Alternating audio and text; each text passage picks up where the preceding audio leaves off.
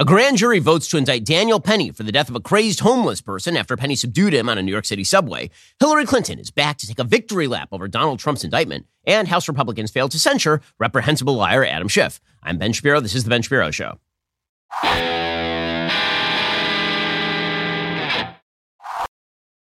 This episode is brought to you by Good Ranchers. Make this Father's Day a sizzling success at goodranchers.com. Use my code BEN to get 30 bucks off your order. That's goodranchers.com, promo code BEN today.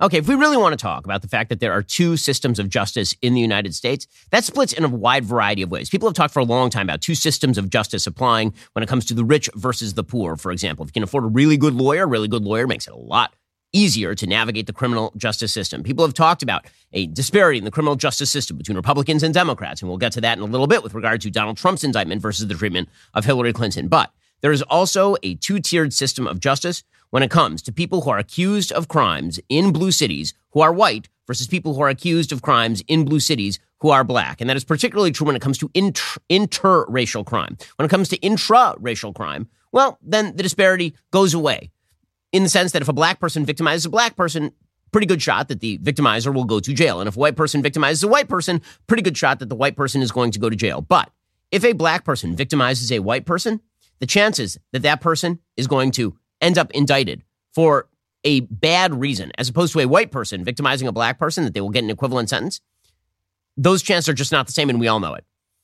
That's, that's particularly true if you're talking about a controversial circumstance in which it is unclear whether a crime was even committed. So, take, for example, in a, the, a case in which a crazed white homeless person is subdued by a law abiding black American Marine who subdues him, and then the white person dies. Do you think that black person is going to end up in the dock, indicted by a grand jury, prospectively spending the rest of his life in prison?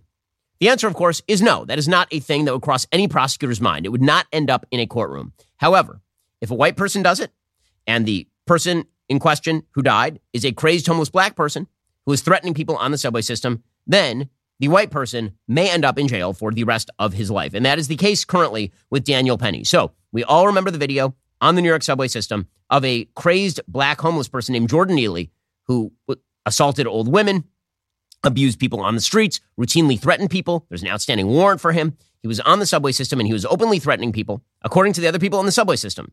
And he was subdued eventually by U.S. Marine Daniel Penny.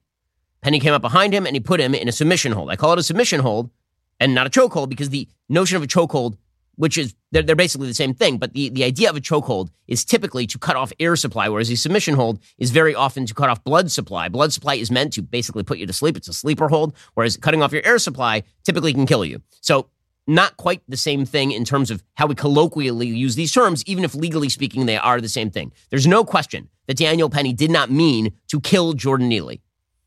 And Jordan Neely, in all likelihood, we haven't seen the toxicology report yet. I would be shocked if he was not high as a kite, because again, if you are a homeless person who's living on the streets of New York acting erratically, there's a very good shot statistically that you are high as a kite. We know that Jordan Neely also had a history of drug use and drug abuse.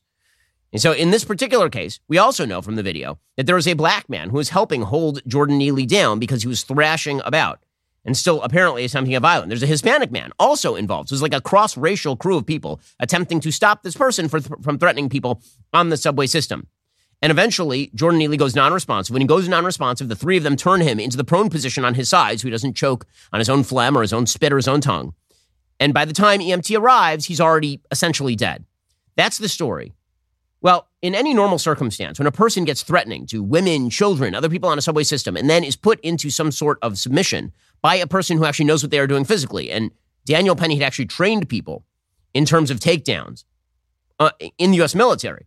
When that sort of thing happens, you don't prosecute the person who is responsible for defending the life and limb of innocent citizens from a crazed homeless person on a subway. And yet, that is precisely what's happening in New York. And the reason that's happening is because Daniel Penny is white. There's just no other way to read this. If Daniel Penny were a black man, this would not be in court. According to ABC News, a grand jury has now indicted former U.S. Marine Daniel Penny in connection with the chokehold death of Jordan Neely aboard a subway train. The exact charges will, be, will not be unsealed until Penny appears in a court at a later date. Penny was initially arrested on a second degree manslaughter charge. Some witnesses told police that Neely was yelling and harassing passengers on the train, according to authorities. Now, the media immediately went into spin mode after this incident and they released old tape of Jordan Neely dancing like Michael Jackson. And, ah, this innocent Michael Jackson impersonator, this innocent Michael Jackson impersonator, he, he, he was just dancing his life away when he was accosted and attacked by this evil white person. But of course, the reality is that Jordan Neely had a long history of arrests 42 prior arrests on charges ranging from evading fares and theft to assaults on three different women. He had pled guilty to assaulting a 67 year old woman leaving a subway station just back in 2021. And yet the media do what they typically do in a case in which the alleged perpetrator is white and the alleged victim is black. Very often they will find you a picture of the most innocent that the that the person who's black has ever been, right? This is what happened with Michael Brown. When Michael Brown was in was shot by an officer in Ferguson, Missouri, after attempting to grab the officer's gun, the pictures that you saw were not of Michael Brown in any sort of thug pose or him beating up a store, a store owner five minutes before. What you saw was his graduation photo. And you see this very often. The media immediately attempt to go to their defined narrative of innocent black man killed for no reason by terrible white person. Now, again, other people on the train have already said publicly to the media that Neely was threatening people. Penny held Neely for several minutes. At some point, Neely stopped moving. Penny held him for a longer period of time, but you can see on the tape that that's he's kind of thrashing about until he's not thrashing about anymore. The medical examiner determined that Jordan Neely was killed by a chokehold. His death was ruled a homicide. Now, typically, when you say that somebody is uh, is a death is ruled a homicide, that doesn't mean it was a murder. A homicide just means you didn't die of quote unquote natural causes. Okay, but again, this is a perfect example. What is the picture that ABC News uses in order to in order to promote this story? It's a picture of Jordan Neely from 2009. Okay, from 2009, where he's dressed up as Michael Jackson singing This Is It outside Regal Cinemas. That's the picture that they use, not the picture of him screaming and yelling at people or the picture of him punching an old lady. Apparently, Steinglass said prosecutors conducted a thorough investigation that included interviews with eyewitnesses, 911 callers, and responding officers before moving forward with a criminal charge. Neely had a long documented mental health history, and his family has, of course, come out of the woodwork with the help of Benjamin Crump, apparently, to try to sue because this is typically the way that this works. The family that was nowhere to be found when this unfortunate homeless crazed person was alive suddenly emerges from the woodwork when tragedy occurs. In a second, we'll get to Daniel Penny's account of the incident. First, this Father's Day, it's time to grill. Okay, we all know Father's Day is a great time for grilling. I'm planning on getting out there. But here's the thing you can get the best gift for dad by getting him the gift of meat from Good Ranchers.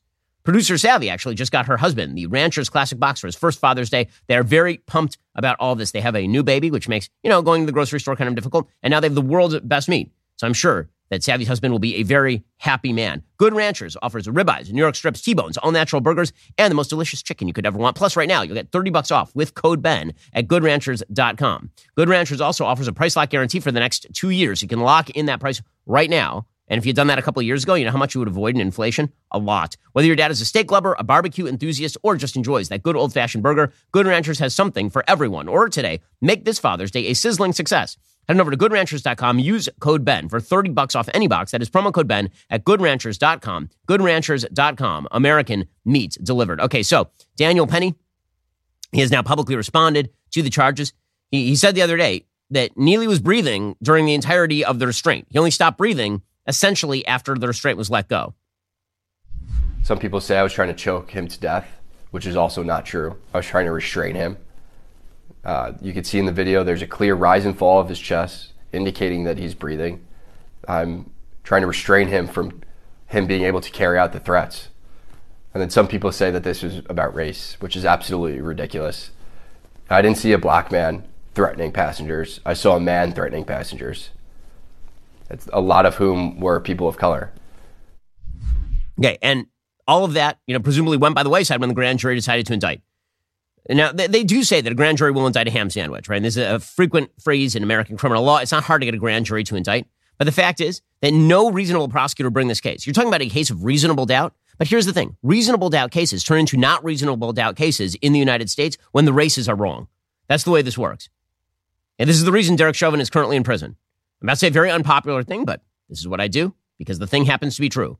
George Floyd is not dead because Derek Chauvin put a chokehold on him or because he was putting pressure on his neck. There was no damage to George Floyd's neck. George Floyd was in a state of, of, excited delirium by the medical evidence. He was he was already saying he could not breathe when he was in the car. He was begging to be let out of the car, and the best available footage, as the as the prosecution itself admitted, involved Derek Chauvin on his shoulder, not on his neck. But the fact is that Derek Chauvin was a white man and George Floyd was a black man, and the video is ugly, and therefore Derek Chauvin will now spend the rest of his life in prison, even though in any normal situation, if there's a black officer and there's a black man on the ground, that officer would not be in prison right now. If there were a white officer and a white man on the ground, that officer would not be in prison right now.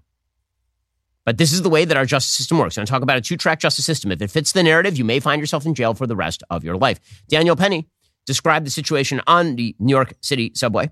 He said, Jordan Neely was, in fact, threatening a lot of people. He's on Good Morning America. The three main threats that he repeated over and over was I'm going to kill you. I'm prepared to go to jail for life, and I'm willing to die. Penny claims he was intimidated by Neely, who he says boarded the train and began yelling in passengers' faces. I was scared for myself, but I looked around. I saw women and children. He was yelling in their faces, saying, saying these threats. I couldn't just sit still. Okay, so normally you would consider that a heroic act. Right? When someone is threatening somebody on the subway system, threatening women and children on the subway system, and somebody stops them, you would normally consider that an act of heroism. But again, the media saw the races. All they saw was the colors. And in this justice system, if the colors are wrong, that means that the media lynch mob, it's not just, it's not common citizens. It's not everyday common citizens who are driving lynch mobs anymore. It is the media. The media decides that somebody is worthy of being hamstrung for the rest of their life. And then they create, they whip people up into a lather and then they unleash the lynch mob on the person. And that is how people like Daniel Penny end up in the dock when the truth is they should be giving Daniel Penny the key to the city. The fact is that New York City has not protected its own citizenry either the are there the crazed homeless people who are living on the street who should not be living on the street and who need treatment or the people they are victimizing on the streets new york city has had dozens of people who have been assaulted on the subway system pushed in front of trains killed and yet none of that makes headlines the only thing that makes headlines is when the racial narrative stacks up so guess what if you have a city where people are getting prosecuted for defending other people and the cops are basically barred from actually enforcing the law in places like the new york city subway system nobody's going to ride the subways anymore or if they do, then they are going to be subjected to the sort of behavior that Jordan Neely was subjecting people to, which included actual physical assault in at least one case and three, two more cases allegedly, like at least three cases of alleged assault against the person who ended up dying in this particular circumstance. Okay, speaking of our two tiered system of justice, Hillary Clinton was back out there at it. I'll get to that momentarily. First, it takes a special kind of company to want to partner with this show. As you noticed, I say a lot of things that may tick people off, but I say them because they are true.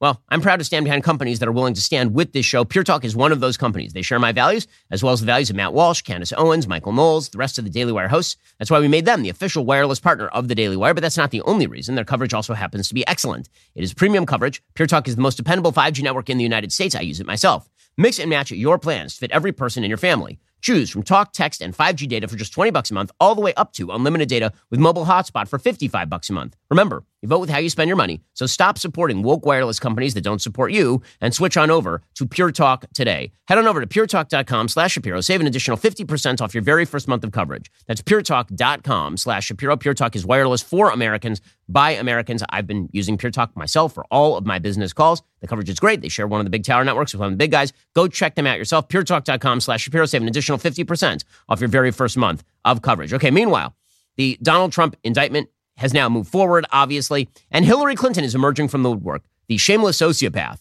who was ex- who was exonerated of her similar behavior back in 2016 is now out there pretending that she is clean as the driven snow while Donald Trump is dirty and evil. So she was appearing on Pod Save America, which is a show made by people who used to work for Hillary Clinton and Barack Obama on behalf of people who like Hillary Clinton and Barack Obama. So here is Hillary Clinton being interviewed slash slobbered on by Jon Lovett over at Pod Save America. Now, again, I've told people a thousand times that this is a, an opinion show. Pod Save America is an opinion show. If you want to hear the different opinions, listen to my show, listen to their show, and then figure out what you think is true. In any case, Hillary Clinton was on with Jon Lovett, and she took the opportunity to talk about how it was literally impossible to defend Trump. She does not own any mirrors. There are no mirrors anywhere in a 300 mile vicinity of Hillary Clinton. She has never owned a mirror, apparently. I don't say that because of how she looks or anything. I say that because she literally has no self awareness. It just does not occur to her. Or it does occur to her and she doesn't care and she's a sociopath. So Hillary Clinton, you will recall, literally set up a private server in her home, like in her basement. And she put a bunch of classified information on that private server. And it ended up being farmed out to like a private server company that had their server in a bathroom. And it was all very likely, according to the FBI, accessible to foreign sources and very well could have been stolen by foreign sources. And then when she was questioned about it, she bleach bit the entire hard drive and all the emails went away. And she claimed it was all just a bunch of stuff about yoga and wedding planning and all the rest. And it turns out that that wasn't true because the emails reemerged on the computer of, of convict Anthony Weiner, who, uh, who had an unfortunate penchant for soliciting minors. So, yeah, that didn't seem real secure. But none of it was a problem for Hillary Clinton. She's out there pl- claiming that she, she is wonderful and Donald Trump is the root of all evil. And we can all see it. We can all see it. You wonder why Donald Trump was elected in the first place. It's because of double standards like this. It's the reason why he remains a viable candidate, despite the fact that his behavior in this particular scenario is really pretty egregious. I got to say, his behavior, according to the indictment, if the indictment is proved, is not the sort of behavior that you want anyone involved in, let alone a person who claims to really respect law and order and the classification standards of the American military, which is what Donald Trump was claiming back in 2016. But all of that is irrelevant when the Democratic Party is full scale dedicated to the idea that for my friends, anything, and for my enemies, the law. And Hillary Clinton is just the best example of this. They refuse to read the indictment. They refuse to engage with the facts. There's nothing new about that. And what they refuse to admit is, you know, this is on a track about him not about anybody else. No matter how much that, uh, they try to confuse people and how much they try to, you know, raise extraneous issues, um, and it's going to be fascinating, I guess, in a bizarre and sad way, to watch them spin themselves up. If you watched any of the news programs this weekend, I mean, their efforts to defend this man are truly beyond anything that I ever thought possible in our country. I mean, I love all the people on the stage from Crooked Media, and there is the word crooked above her, which is funny. Um, the uh, I love all the people from Crooked Media nodding along with this nonsense. They literally spent years defending Hillary Clinton's activities here and pretending it was but her emails, no big deal. Why are we even covering this sort of stuff? And she's like, I can't believe people are spinning up in defense of Donald Trump. I don't have to defend Donald Trump on these charges in order to point out the double standard. That is obvious. But Hillary has no self awareness, which is why, in the middle of all this, she tweeted out a photo of herself with a photoshopped hat that said but her emails. Yeah, we all see it. Hillary, we all know. We all know you got off, and Donald Trump is not getting off. We, we can all see that happening in real time, which is one of the reasons why so many people are motivated to vote for Donald Trump as, as sort of you've chosen the form of your destroyer. Now he will come in the form of the Pillsbury president, stomping on New York City. I mean, that, that, that is essentially what you guys are begging for. Neil Katyal's doing the same routine. He's the former principal deputy solicitor general. And um, he, of course, worked in the administration of Barack Obama. And here he was talking about how nobody ever would have charged Hillary Clinton. I mean, yeah, we're charging Donald Trump, but nobody ever would have charged Hillary Clinton. But we know you wouldn't have charged Hillary Clinton. We know. What all of this Hillary Clinton talk is, is just classic Trumpian misdirection. And, you know, back then, no reasonable prosecutor would have charged Hillary Clinton. I think that's right. That was based on the independent inspector general's report. Nobody, no reasonable prosecutor, except for how she violated the law. But, you know, no biggie. No biggie. The double standard is perfectly obvious. Perfectly obvious here. Meanwhile, the Biden administration, which is responsible for the indictment of Donald Trump, is pretending that it's all happening because of independent investigation. Now, as I've said, I don't blame the prosecutor in this particular case. There are a lot of people who are very angry at Jack Smith, the special counsel for the DOJ in this particular case. But Jack Smith's job, he's the special counsel, is to investigate this particular case and then to look at the fact pattern and decide whether some criminal activity has taken place. It's not his job to decide based on the politics whether Trump should be actually indicted. That is the job of Merrick Garland and Joe Biden. So if your job is just to look at the charges and the evidence, and if you read the indictment, the charges and the evidence are pretty strong, and you're Jack Smith, I understand why Jack Smith is bringing the indictment. The real question is why Merrick Garland is signing off on it.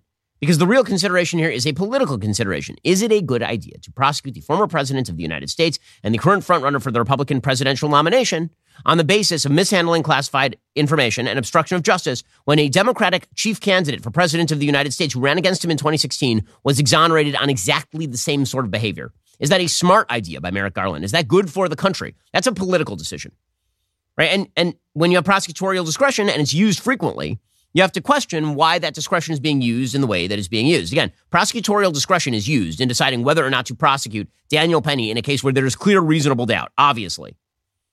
prosecutorial discretion is being used by Merrick Garland in deciding whether the DOJ ought to go forward with the prosecution of Trump. That's not up to Jack Smith. That's up to Merrick Garland and it's up to Joe Biden. But here was Merrick Garland asked yesterday about his role in the indictment, and he basically refuses to answer the question. Can you give the American public a very clear sense of what exactly your role was in the indictment process, just so people can understand what that role is? And then, secondarily, uh, given the historic and extraordinary nature of the case. Uh, explain to people, if you would, why this was the best and most appropriate step that was taken and why there were no other alternatives. Um, I'm trying to remember the first first question. Exactly, your role. Yes, so my role is completely consistent with the regulations that set forth the responsibilities of the Attorney General under the special uh, counsel regulations, and I followed uh, those regulations. Uh, with respect to the second question, this again is asking for particulars, and I'm not going to be able to comment. So he's just going to avoid all that. But again, it's his DOJ. He is the head of the DOJ. He's the Attorney General of the United States. This indictment does not go forward without his sign off on it. He doesn't have to take the recommendation. It's a political question. They decided they wanted to prosecute Trump. It is that simple, and everybody can see it. In a second, we'll get to the media response to all this again, covering for the Democrats, because this is what they do professionally speaking. First, abortion is the leading cause of death among infants in the United States and the world. Sadly, with the abortion pill accounting for about 50% of all abortions, babies' lives are now at greater risk than ever in some ways. Thankfully, you and I can do something about it thanks to our new partners at Preborn's network of clinics. Preborn is the largest provider of free ultrasounds in the United States. They offer love, support, and compassion to hurting women, helping them make the right choice. By letting a mom see and hear her baby on ultrasound, the child's chance at life is doubled. The ultrasound quality these days is astonishing. We have a brand new baby, baby number four, and we met him long before he emerged from the womb. And guess what? He is the same kid. Preborn clinics provide mothers who choose life with maternity and baby clothes, diapers, car seats, counseling, and much more. All of these services, up to two years of assistance, are provided free of charge thanks to people like you. Join me on my mission to save 17,000 babies from abortion. One ultrasound is just 28 bucks. A $140 donation gives five babies a chance at life. A $15,000 donation will cover the cost of an ultrasound machine and save countless babies' lives for years to come. All gifts are tax deductible. We're the answer to saving these lives. So help out today. Donate by dialing pound 250, say keyword baby. That's pound 250 baby, or go to preborn.com slash Ben. That's preborn.com slash Ben. We'll get to more on this in just one second. First, you may have noticed we're experiencing a ton of global instability as primary season continues. How are you protecting your family in the midst of all of this chaos and nonsense? The fact is, there is one asset that has withstood famine, war, political, and economic upheaval dating all the way back to biblical times. That, of course, would be gold. It's not too late to diversify an old IRA or 401k into gold. Birch Gold Group can help you with that. Birch Gold can help you create a well thought out, balanced investment strategy. They'll help you convert an existing IRA or 401k into an IRA in gold without paying a penny out of pocket. Diversify into gold today. Just text Ben to 989898 for a free info kit. With an A plus rating with the Better Business Bureau, countless five star reviews, thousands of happy customers, I encourage you to check out Birch Gold today. Text Ben to 989898. Claim your free info kit. Protect your savings with gold. Smart investors diversify. And when you look at the pace of inflation over the past several years, you can see financial instability is the new way of the world. Text Ben to 989898 to get started with Birch Gold today. Text Ben to 989898 and talk to my friends over at Birch Gold. Okay, so CNN is doing its best to pretend that Joe Biden is not behind these charges. Again, it is the Biden administration that's pushing forward with this. The special counsel does not have the power to simply prosecute. They have to have the sign off from the DOJ. Here is uh, CNN pretending that is not the case. Trump insinuated that Biden had him arrested, that Biden did it, also that Biden also had illegally uh, obtained and kept troves of documents. Yeah, so the first part, there was no indication, no evidence whatsoever that President Biden is somehow behind these charges. They were brought by a special counsel and approved by a Florida grand jury of ordinary citizens. Then this claim about Biden and the 1,850 boxes. Look, Biden is under his own special counsel investigation because he did take some number of classified documents from his time prior to being elected president. But these 1850 boxes, Jake, are not 1850 classified boxes. I'm sorry, Daniel Dale reemerging from from witness protection. Yeah, you remember Daniel Dale, right? He's the guy who, during the Trump administration, would appear every five minutes on CNN for a fact check. And then when Joe Biden was taken out of his coffin, they mothballed Daniel Dale, and now he's back to fact check. Here's the reality: Joe Biden's administration is in charge of the DOJ. The DOJ is in charge of the prosecution. It's that simple. They could have killed it. They decided not to kill it. Now, they may have good legal reasons not to kill it, but certainly uh, from a political level, they've now opened a can of worms. Meanwhile, we have some updates on Donald Trump and how this case is going to proceed. Many of the witnesses in this particular case are going to be people who are closely associated with Donald Trump. According to the New York Times, the judge is making clear that Trump should not be talking about the facts in his indictment with any potential witnesses because, again, there's the idea that they might be colluding with one another. That's particularly true of his aide, Walt Nauta, who is also under indictment at this point. But many of the people who are giving evidence at this point are going to be closest to aides, advisors, lawyers, even member of his secret Service detail, because those are people who presumably may have been implicated in the activity of moving classified documents around Mar a Lago. Throughout the documents investigation, according to the New York Times, many employees at Mar a Lago were interviewed about Trump by Mr. Smith's team at a time when, like Nauta, they were being represented by lawyers paid by Trump's PAC. Some of the lawyers Trump hired to defend him in this case have also wound up being questioned by the government. They may also appear as witnesses. Again, that goes to the crime fraud exception. Right? This is the, the case with regard to some of his lawyers who basically informed the federal government that Trump had turned over all of the classified documentation and then it turns out that Trump was actually hiding some of the classified documentation from his own lawyers. So they were lying without knowing they were lying, according to the indictment. That would include, of course, Evan Corcoran and Jennifer Little, both of whom were subpoenaed for testimony and records, nearly all of them possessed by Corcoran and by Mr. Smith's team during the investigation. According to the indictment, Trump had told Corcoran he wanted to be at Mar-a-Lago when Corcoran did a search, and Little did not have to be there. And then in the time when Corcoran was not there, he moved around some of the documents. So some of those people presumably will be called to testify. Uh, there's an argument that's now being made by Trump's legal team and by people who are his defenders that he is safe under the Presidential Records Act, which allows the president to take with him personal records of the presidency. That is not the same thing as agency records, as Andy McCarthy has pointed out. It's a dubious legal argument that the Presidential Records Act not only applies to contemporaneous records of conversations the president like his diary that he himself was making but also any any material that crossed his desk is now considered presidential records, as opposed to the CIA gave him a confidential top secret report, and now he gets to take that home and put it on his wall. Typically speaking, that is not covered by the Presidential Records Act, as Andy McCarthy has made pretty clear. Others have made this clear as well. With that said, that is a defense that will be presumably tried. Again, all this comes down to on Donald Trump's level, so many things can be true at once here. One of the things that is true is that Donald Trump's behavior here is just irresponsible and reckless. There is no reason to do this. I can't say this too much. When you know your enemies are targeting you, do not put a target on your own back. His, his enemies are going after him with fire ants, and Donald Trump is like smothering himself in honey. I don't understand why you would do that, like as a rational human being. If Donald Trump actually took his opposition seriously, if he actually believed the left was as much of a threat as he says the left is, and I believe they are, then why would he make himself vulnerable in this way? And we're now finding out that Trump rejected his own lawyer's advice on all of this stuff, which of course is obvious. Apparently, according to the Washington Post, one of Trump's attorneys, Christopher Kise, wanted to quietly approach the Justice Department to see if he could negotiate a settlement that would preclude charges, hoping Attorney General Merrick Garland and the department would want an exit ramp to avoid prosecuting a former president. Kise would hopefully take the temperature down, he told others, by promising a professional approach and the return of all the documents. But Trump was not interested after listening to other lawyers who urged a more pugilistic approach, so Kise never approached prosecutors. Three people briefed on the matter said. A special counsel was appointed just months later. That quiet entreaty was just one of the many occasions when lawyers and advisors sought to get Trump to take a more cooperative stance in a bid to avoid what happened on Friday. Apparently, all of his lawyers were saying over and over pretty much, you should just give them back the documents. Why are you not giving back the documents? What are you doing? And he was doing what he always does, which is ignore, is ignore his lawyers. It was a total unforced error, said one person close to Trump, who's been part of dozens of discussions about the documents. We didn't have to be here. Trump again and again rejected the advice from lawyers and advisors who urged him to cooperate. Why exactly that is the case is beyond me. I, I, I don't understand what motivated Trump, wh- why he had such a deep desire to keep the documents that he wished to put himself in this particular situation. And again, this goes forward to electability. Is this a person with the sort of discipline necessary to win an election against a person he already lost an election to? I don't know the answer to that. So it's it, it's very difficult to say the answer is yes. It's also difficult to, to know what's going to happen with Walt Nauta. Right? One of the questions here is whether Walton Nauta may now turn on Trump because Walton Nauta is being charged. And this is the big question in the case.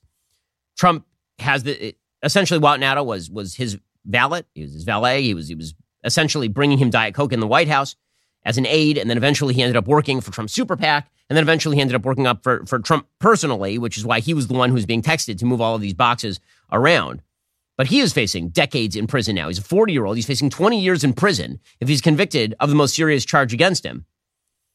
There's certainly the possibility that the prosecution is going to try and get him to flip. So far, there have been no indications that Nauta is going to flip. But apparently, people familiar with the case say that Nauta spoke more than once with federal investigators, and the conversations turned contentious last year when a senior DOJ lawyer suggested the valet was in legal trouble for some of his statements. Apparently, Nauta's lawyers reacted angrily to that suggestion, and the relationship never recovered. They, the, the judge has already said that Trump should not be talking to Nauta, but that Nauta and Trump took the same plane, apparently, to Bedminster directly after the indictment. So we'll see what happened in relation to all of that. Meanwhile, the GOP continues to futz about for some sort of retaliatory solution here. know, to put some pressure on Democrats. So if the idea is the Democrats are going to politically prosecute Trump or they're going to open this this door, then there has to be some form of retaliation. Well, yesterday the House GOP put forward a bizarre measure to censure and then fine Adam Schiff. And now there are two measures here that, that ought to be considered. One is censure. Censure is a is a congressional method where the Congress gets to make up its own rules. It basically is a statement of this guy is terrible. Congressional censure has happened a few times in the past. The the particular the particulars of this case, it's happened uh, approximately. It's only expelled. Only five members in the history of the United States Congress have actually been expelled. But censure is significantly more popular. Back in 2021, Paul Gosar was was censured by the Democratic Congress. In 2010, Charlie Rangel was censured by Congress. Then you have to go back to 1983. So there was a, a there was talk about censuring Adam Schiff because he spent years on end lying, right? lying routinely about the Trump Russia investigation, suggesting that there was information right around the corner that he was privy to, that Trump was guilty of collusion with Russia. Again, one of the reasons why there's so much goodwill toward Trump in this particular case is because the Democrats have been crying wolf about Trump literally since the day he came down the golden escalator. Well, now the House attempted to vote to censure Schiff, but they also attempted to add on top of that a $16 million fine. Well, I got to say, is that good strategy? I mean, this is a serious question. There are 20 Republicans who voted against that. So the censure motion ended up getting tabled. The reason that 20 Republicans voted against that, some of them presumably didn't want to vote to censor Schiff because they're weaklings. I mean, that's certainly possible. Some of them, like Thomas Massie, Thomas Massie of Kentucky is definitely not a weakling. Okay, Thomas Massie is a very strong libertarian member of Congress. He does not like Adam Schiff. He has been very warm toward Donald Trump on a wide variety of issues. What he says, and I, I find this somewhat compelling, is do you want to set the precedent that Congress can fine people $16 million?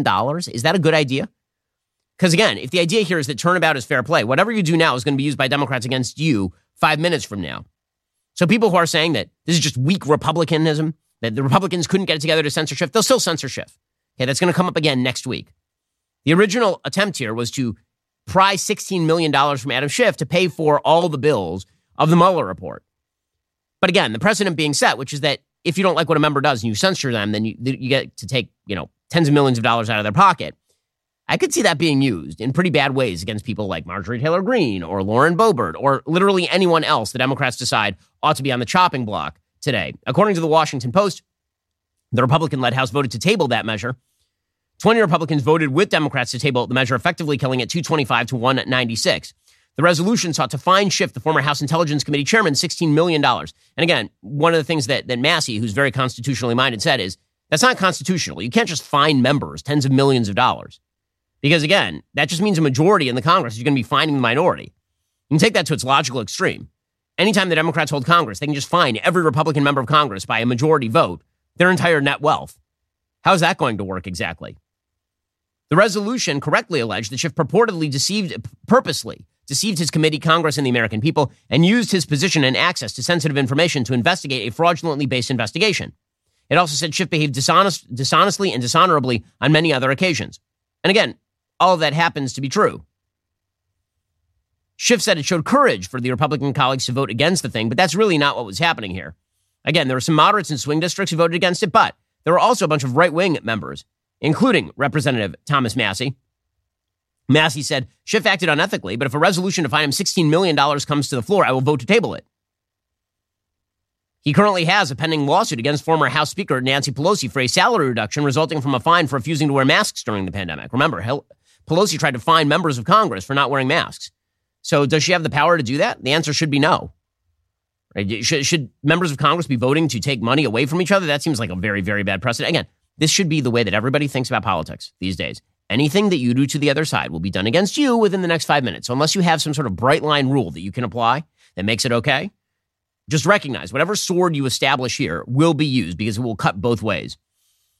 Okay, meanwhile, over in California, the insanity continues. We'll get to that momentarily first. Hiring used to be pretty hard. You post your job on multiple sites, hope the right people see it, and then wait for them to apply. Well, the same goes for finding a job. You upload your resume to every job posting site. You comb through never ending lists of jobs trying to find the right position for you. ZipRecruiter is the best place to find the right position, or if you're an employer, the right person to join your team. Right now, you can try ZipRecruiter for free at ziprecruiter.com slash dailywire. ZipRecruiter's matching technology helps you find the most qualified candidates for a wide variety of roles. If you see a candidate you like, you can easily send them a personal invite so they're more likely to apply. Their user friendly dashboard makes it easy to filter, review, and rate your candidates all from one place. Let ZipRecruiter help you find the best people for all your roles. Four to five employers who post on ZipRecruiter get a quality candidate within day one. See for yourself. Go to ziprecruiter.com slash dailywire. Try ZipRecruiter for free. Again, that's ziprecruiter.com slash dailywire. ZipRecruiter is indeed the smartest way to hire. We've been using it here at Daily Wire for years on end. Why do you want to sift through job boards? Why do you want to sift through batches of bad resumes when you could have ZipRecruiter basically sift all that stuff for you? or get you the best possible jobs in your inbox today. Go to ziprecruiter.com slash dailywire right now, ziprecruiter.com slash dailywire to try it for free. We'll get to more on this in just one moment. First, I've been talking about my Helix sleep mattress for years. I got to admit, last night was a very rough night. We had to take the dog to the hospital. Dog is okay, but didn't get a lot of sleep. The sleep I did get is thanks to my Helix sleep mattress made just for me. If you haven't already checked out the Helix Elite collection, you need to. Helix harnesses years of mattress expertise to offer a truly elevated sleep experience. The Helix Elite collection includes six different mattress models, each tailored for specific sleep positions and firmness preferences. If you're nervous about buying a mattress online, you don't have to be. Helix has a sleep quiz that matches your body type and sleep preferences to the perfect mattress because why would you buy a mattress made for somebody else? I took that Helix quiz. I was matched with a firm but breathable mattress. I love it. My wife loves it. We're big Helix fans here at the Shapiro house. Plus, Helix has a 10 year warranty. You get to try it out for 100 nights risk free. They'll even pick it up for you if you don't love it, but I'm not sure that has ever happened. Helix is now offering 25% off all mattress orders plus two free pillows for my listeners. Head on over to helixsleep.com slash Ben. Use code HelixPartner25. It's their best offer yet. It's not going to last long. That's helixsleep.com slash Ben. Use code HelixPartner25. With Helix, better sleep starts right now.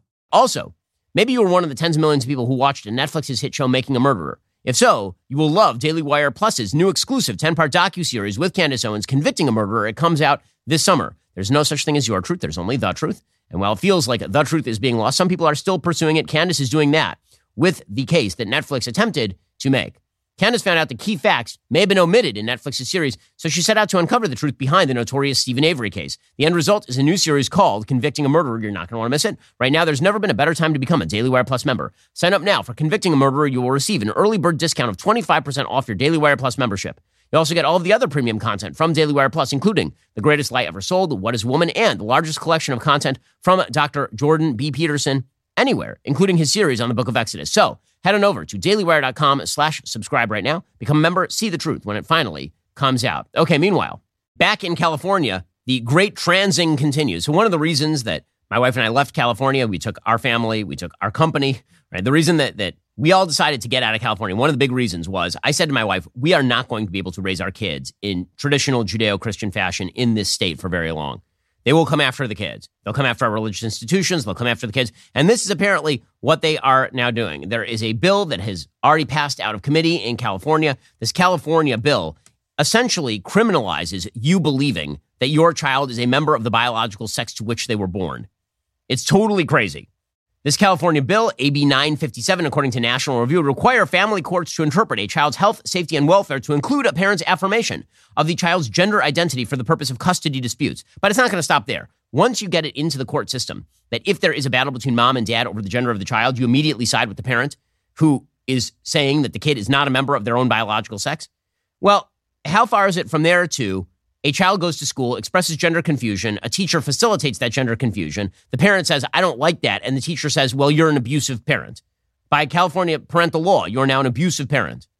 The bill has already passed through the state assembly. It was sponsored by Assembly member Lori Wilson, who has already encouraged the transition of her own child, and now she wants everyone else to be forced to do the same. Here is State Representative Lori Wilson yesterday saying that trans children aren't safe in their own homes. They need people like Lori Wilson to protect them. They need to be thrust into a foster care system. They need child protective services to show up. So if your son comes home one day and he says, you know, my teacher said I'm a girl, and you say, well, you're not, you're a boy. Child protective services could show up the next day, and Lori Wilson will be overjoyed at that. That is called child protection, guys, is, is transing the kids. Many TGI children are not safe in their own homes because of a non informing or abusive caretaker. This leads many TGI youth to run away from home, leaving them vulnerable to housing, instability, exploitation, and abuse. Research demonstrates that family acceptance of LGBTQ plus youth is a crucial protective factor, a crucial, crucial protective factor in combating depression and substance abuse. Well rounded social support from friends and family members is strongly associated with the positive mental development, physical health, and overall well being. AB 957 would center the health and welfare of TGI youth by acknowledging that affirmation of their gender identity is in their best interest. Okay, this is all lies. There's no evidence to back any of it, but it doesn't matter because this is the propaganda. Democrats have come down squarely on the side of this. They have. Pretending that this perversity is some sort of fringe manifestation of what Democrats want. They are literally passing a bill to mandate this in the state of California. I mean, there's a witness the Democrats brought, brought forth for this bill saying that gender affirming is literally the only approach. Now, naturally, this happens to be a person who pretty clearly is uh, gender non-conforming. Nearly one in five trans and non binary youth attempted suicide last year. But LGBTQ plus youth who felt a high rate of social support from their families attempted suicide at less than half the rate of those who felt less social support.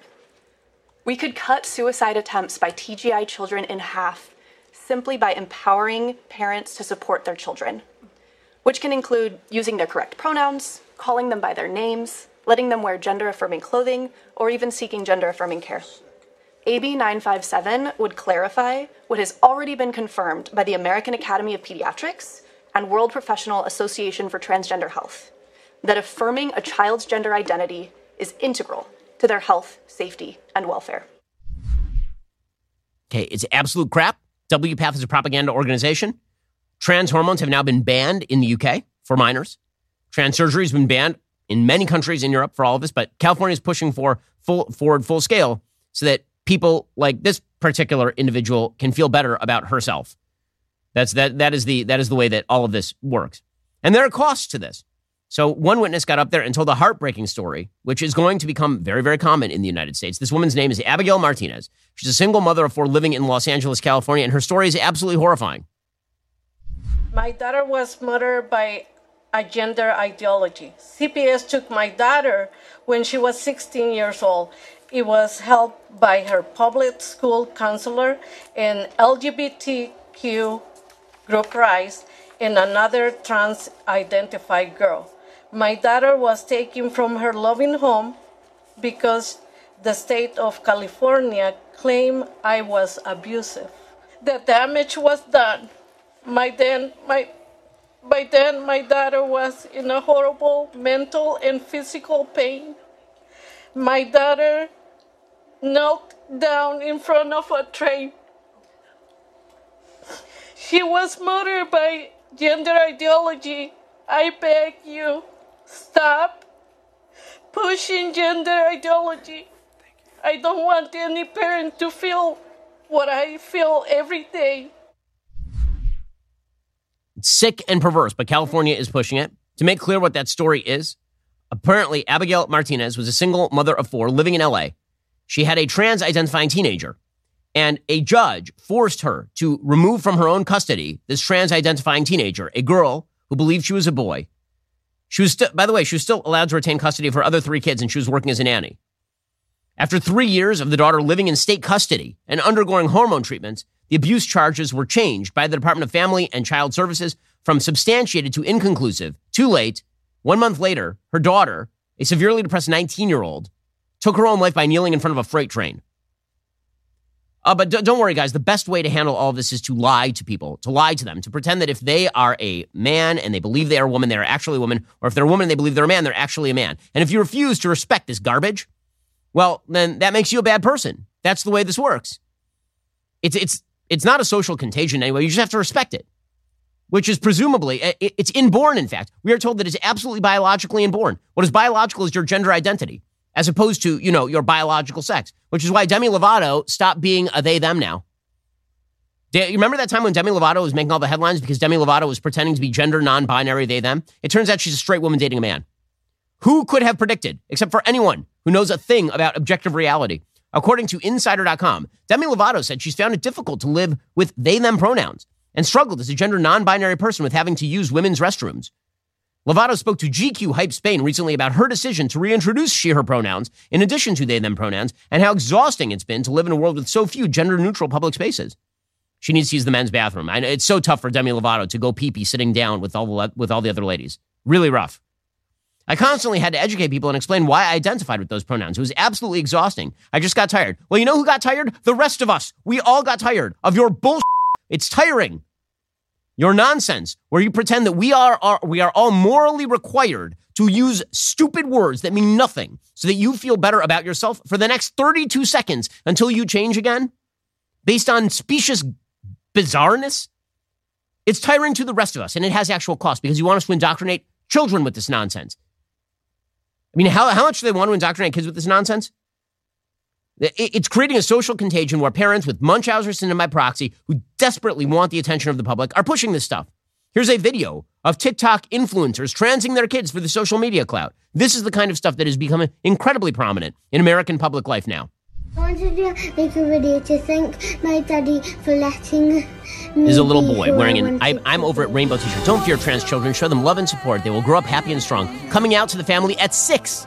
Her first hair extension. This is a boy. This is a little boy. Walking out dress. Air seven, age seven, hair getting longer. Going to school as a girl. Age eight, gender reveal do over. Oh, you're a girl now, except you're a boy. Name reveal do over.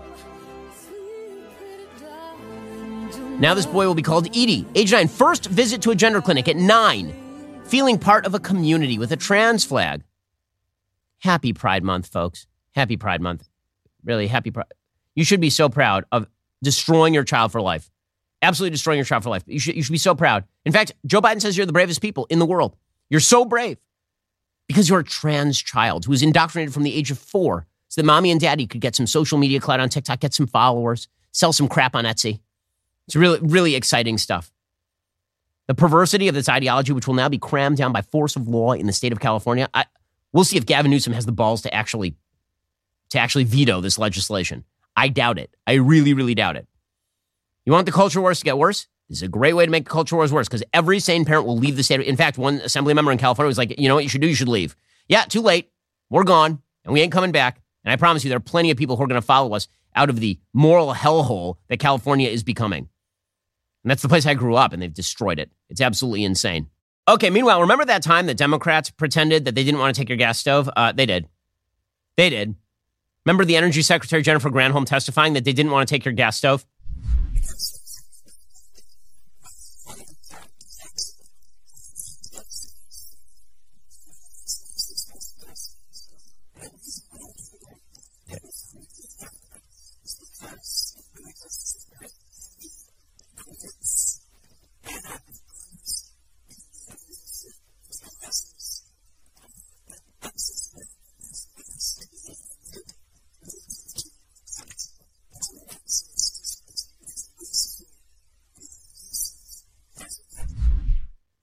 They don't want to take your gas stove. It's just not. It, it, they would never want. Um, yesterday, 181 Democrats voted to ban gas stoves. So just going to point that out. So that's that's good news. Glad they're glad they're doing that. According to FoxNews.com, the House on Wednesday passed legislation to block the Department of Energy from implementing tough new energy conservation rules on gas stoves, an effort that was supported by more than two dozen Democrats. Lawmakers passed the Save Our Gas Stoves Act in a 249 to 181 vote, which means 181 Democrats voted in favor of letting the Department of Energy ban gas stoves. Uh, but th- th- this is always the rule. We're not doing it, and it's good that we are. That is the way all of this stuff works. Meanwhile, Joe Biden's Catholic Church is holding a special mass. Are you excited? Are you really excited? Well, apparently, Wednesday evening, they celebrated a special mass over at this Catholic church, this very Catholic church. Now, there are a bunch of Catholics who work for this program. And so it's time to survey the Catholic room. Guys, have you ever heard of a pride mass? A gay pride mass? Savvy, is this a thing that you do at your local church, a gay pride mass? Nope, I, I didn't think that this was part of the uh, the normal rosary. I, I, wasn't I wasn't aware. Is there a sloth mass or a wrath mass also? Also, no. Savvy says I've also I, I assume that the adultery mass is rather lit, um, but I, I'm confused because I thought that the Catholic Church was a hierarchically structured church in which the Pope had the final say, and so I'm very confused that the localities are somehow allowed to somehow greenlight full scale violations of both the Old and New Testaments. That's exciting stuff to learn. The pastor of Holy Trinity Catholic Church in Georgetown, which counts Biden among its congregants, defended the decision to have the Mass, saying it was not celebrating pride in terms of vanity. Oh, oh, not in terms of vanity, just in terms of, you know, lust. Okay. This celebration is an expression of our parish's mission statement to accompany one another in Christ, celebrate God's love, and transform lives, said the Reverend Kevin Gillespie. Our celebration of pride is not celebrating personal vanity, but the human dignity of a group of people who have been too long the objects of violence, bullying, and harassment. Our parish reaches out to LGBTQIA plus people as it reaches out to Catholics in all of our areas. Well, I assume that they are going to teach all of these people that they had best give up uh, their particular sexual lifestyles and identities in favor of, you know, the, the biblically prescribed ones. I assume that will be part of the deal, right? I mean, because it's not pride in the actual act. It's not pride in the actual identification as anything other than a Christian. It's, it's pride. I have to say, um, more respect to the Southern Baptist today. The Southern Baptist actually decided to essentially dissociate from churches that have appointed female reverends because they say that that violates our scruples. When is the Catholic Church going to do the same? I, am wondering when when are archbishops going to suddenly decide that it's time to stop giving communion to people like Nancy Pelosi and Joe Biden, or to excommunicate churches that participate in pride masses? Aren't there any limits at all? I'm I'm just I'm confused. Again, savvy, fill me in if I'm doing this wrong because I'm I'm not I'm not the Catholic expert, but it feels like at some point the Vatican should do something about this. No. At least speak out would be a big one. Yeah, that, that, makes sense. But I guess they're, they're not going to. You know who is speaking out, though? The Muslims. So, in my favorite intersectional battle of the day, a Michigan city, which is all Muslim, it's an all Muslim city council in Hamtramck, Michigan. They voted unanimously on Tuesday to approve a resolution banning the LGBTQ pride flag from being flown on the city's public property. Here's what the city council meeting looked like. Our soldiers fought bled and died in the jungles of Iwo Jima and the beaches of Omaha so that you and I can live with peace, prosperity, and freedom. Those soldiers fall under the American flag and no other. It's shameful and embarrassing to have any other flag in public buildings. You have the freedom to display whatever you wish in your home or your private businesses. We respect all nations, cultures, and their flags but we only salute the American flag. Do not waver and do not flinch. You are doing the right thing.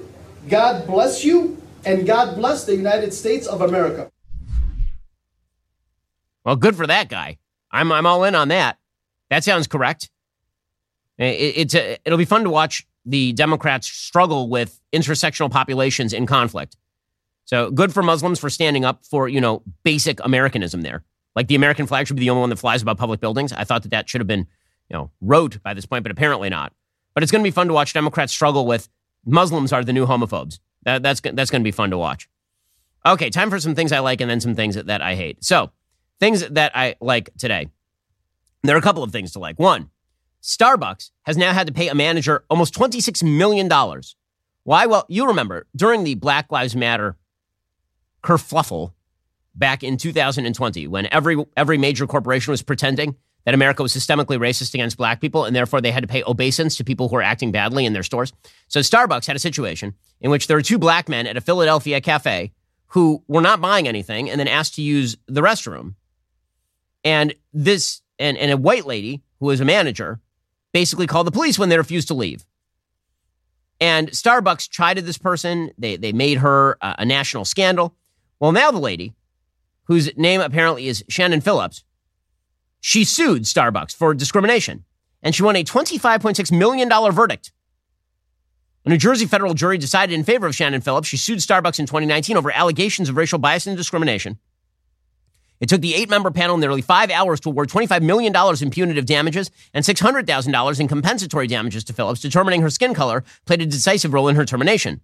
Phillips worked for Starbucks for 13 years. She oversaw roughly 100 cafes. She was fired less than a month after Donte Robinson and Rashon Nelson were arrested at a Spruce Street store on April 12, 2018, for refusing to leave a table.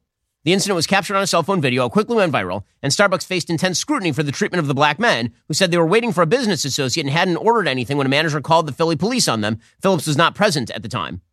To quell the firestorm, you'll recall, Starbucks, being an idiotic chain, apologized and closed 8,000 stores for racial bias training. Remember this insanity in 2020? It was totally crazy. Well, then Starbucks looked for a sacrificial lamb. So they decided to fire this lady. Apparently, the district manager, Paul Sykes, is black and reported to Phillips. He said she was beloved by her colleagues, and her termination, which came out of the blue, was likely due to the color of her skin. This is all about appearances, the optics of what they did. Mattiacci said, If Shannon Phillips is black, does it play out like this? This case is about Starbucks and self preservation. So good for uh, good for the jury. So it turns out that the the lady who's presiding over you know Starbucks' handling at this point in this region was fired basically because they were looking for a scalp in a stupid case. There's a reason, by the way. There's there's new polling out this morning with regard to the Black Lives Matter movement. And it turns out that the American support for Black Lives Matter has now fallen to its lowest point since George Floyd's death. Which it's, it's amazing again that our country is so stupid that it decided to embrace full scale a scam movement based on a lie for years on end. But I'm glad to see that uh, people seem to be awakening from that nightmare. Meanwhile, the Major League Baseball apparatus is quietly telling teams they can stop forcing players to wear uniforms and hats adorned with pride garbage. The decision comes as LA Dodgers are taking major heat for inviting the radical anti Catholic hate group, the Sisters of Perpetual Indulgence, to their gay pride night game on June 16th. The Tampa Bay Rays were the first MLB team to announce that players would not wear any rainbow colored patches or jerseys during the June Pride game this year. The league kept this change to its Pride celebrations very quiet. They basically just gave a dispensation to teams that they didn't have to force it down on their players. The reason that happened is because players said no. Good for the players. Again, resistance actually breeds victory. And this is one case where that is perfectly obviously true. Okay, time for a quick thing that I hate. Okay, so I guess we have to have a story now about Kim Kardashian and her biggest turn on. Yeah, page six is doing this. The reality star broke down her man list of dream qualities in a partner during a Thursday episode of The Kardashians. Um, and uh, here is uh, what she said Good teeth. Teeth are like one of my biggest turn ons. The straighter, the hornier I'll get. Just kidding.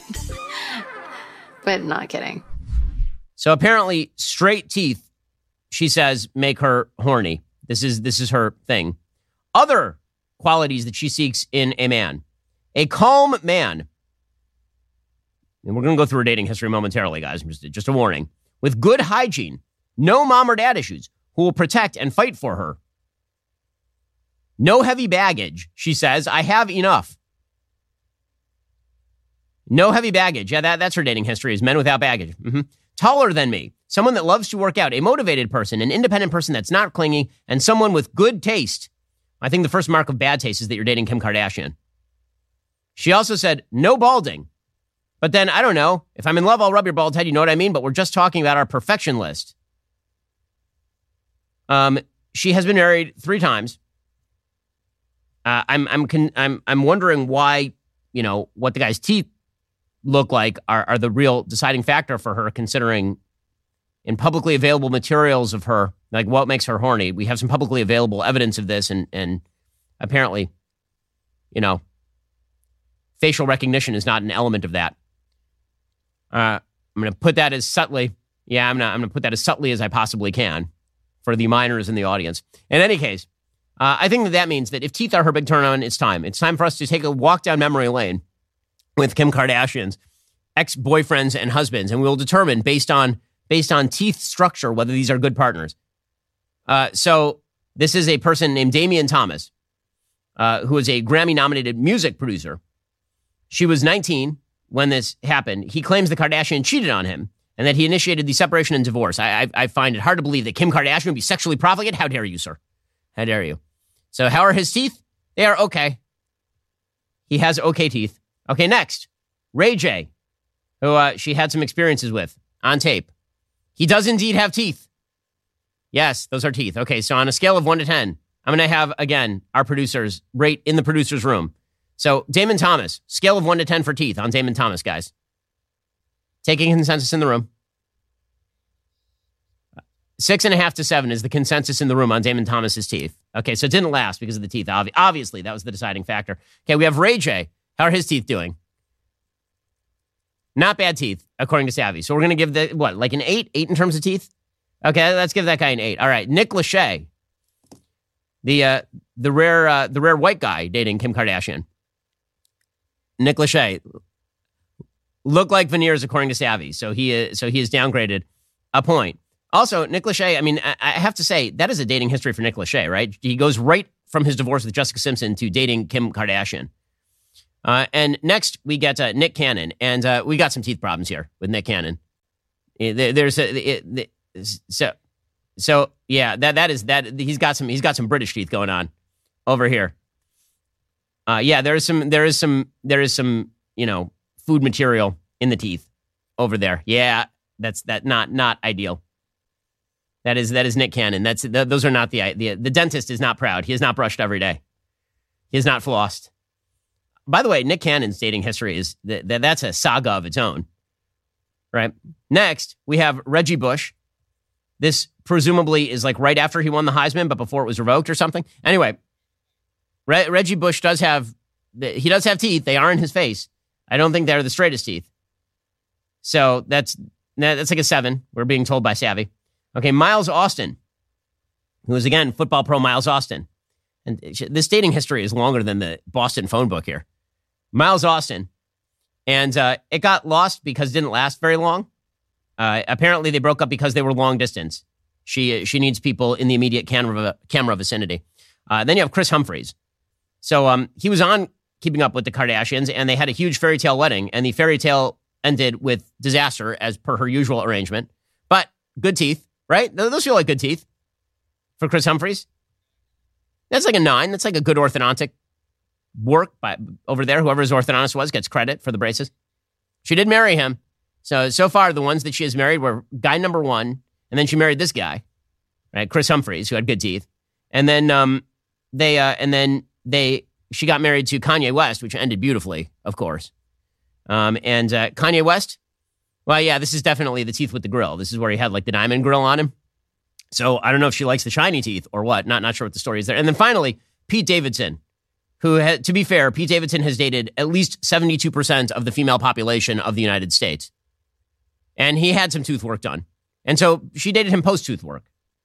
So apparently, like if teeth are her thing, then the average human has, um, you know, I don't know if they had their wisdom teeth removed, but most adults have like 32 teeth.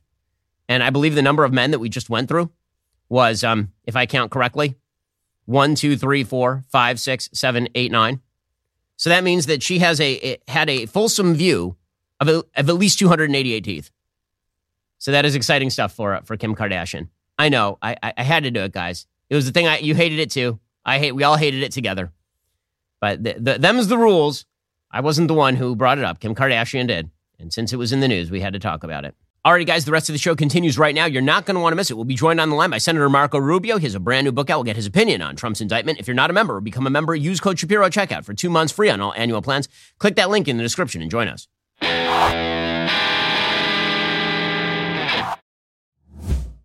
We'll get to more on this in just one second. First, Pure Talk believes in American values, and that free should mean, you know, like free. So when you switch to Pure Talk today, you'll get a free Samsung 5G smartphone. There's no four line requirement, no activation fee, just a free Samsung that's built to last with a rugged screen, quick charging battery, and top tier data security. Qualifying plans start at just 35 bucks a month for unlimited talk, text, 15 gigs of data, and a mobile hotspot. Pure Talk gives you phenomenal coverage on America's most dependable 5G network. It's the same coverage you know and love, but for half the price of the other guys. The average family saves almost $1,000 a year. So, I challenge you to choose a company that actually doesn't hate your guts and shares your values. Let PureTalk's expert U.S. customer service team help you make the switch today. Go to puretalk.com slash Shapiro to claim your eligibility for your free brand new Samsung 5G smartphone and start saving on wireless today. Again, go to puretalk.com slash Shapiro to switch to my cell phone company. I've been using them for years. They're fantastic. You'll love them as well. Go to puretalk.com slash Shapiro and claim your eligibility on that free brand new Samsung 5G smartphone. Start saving.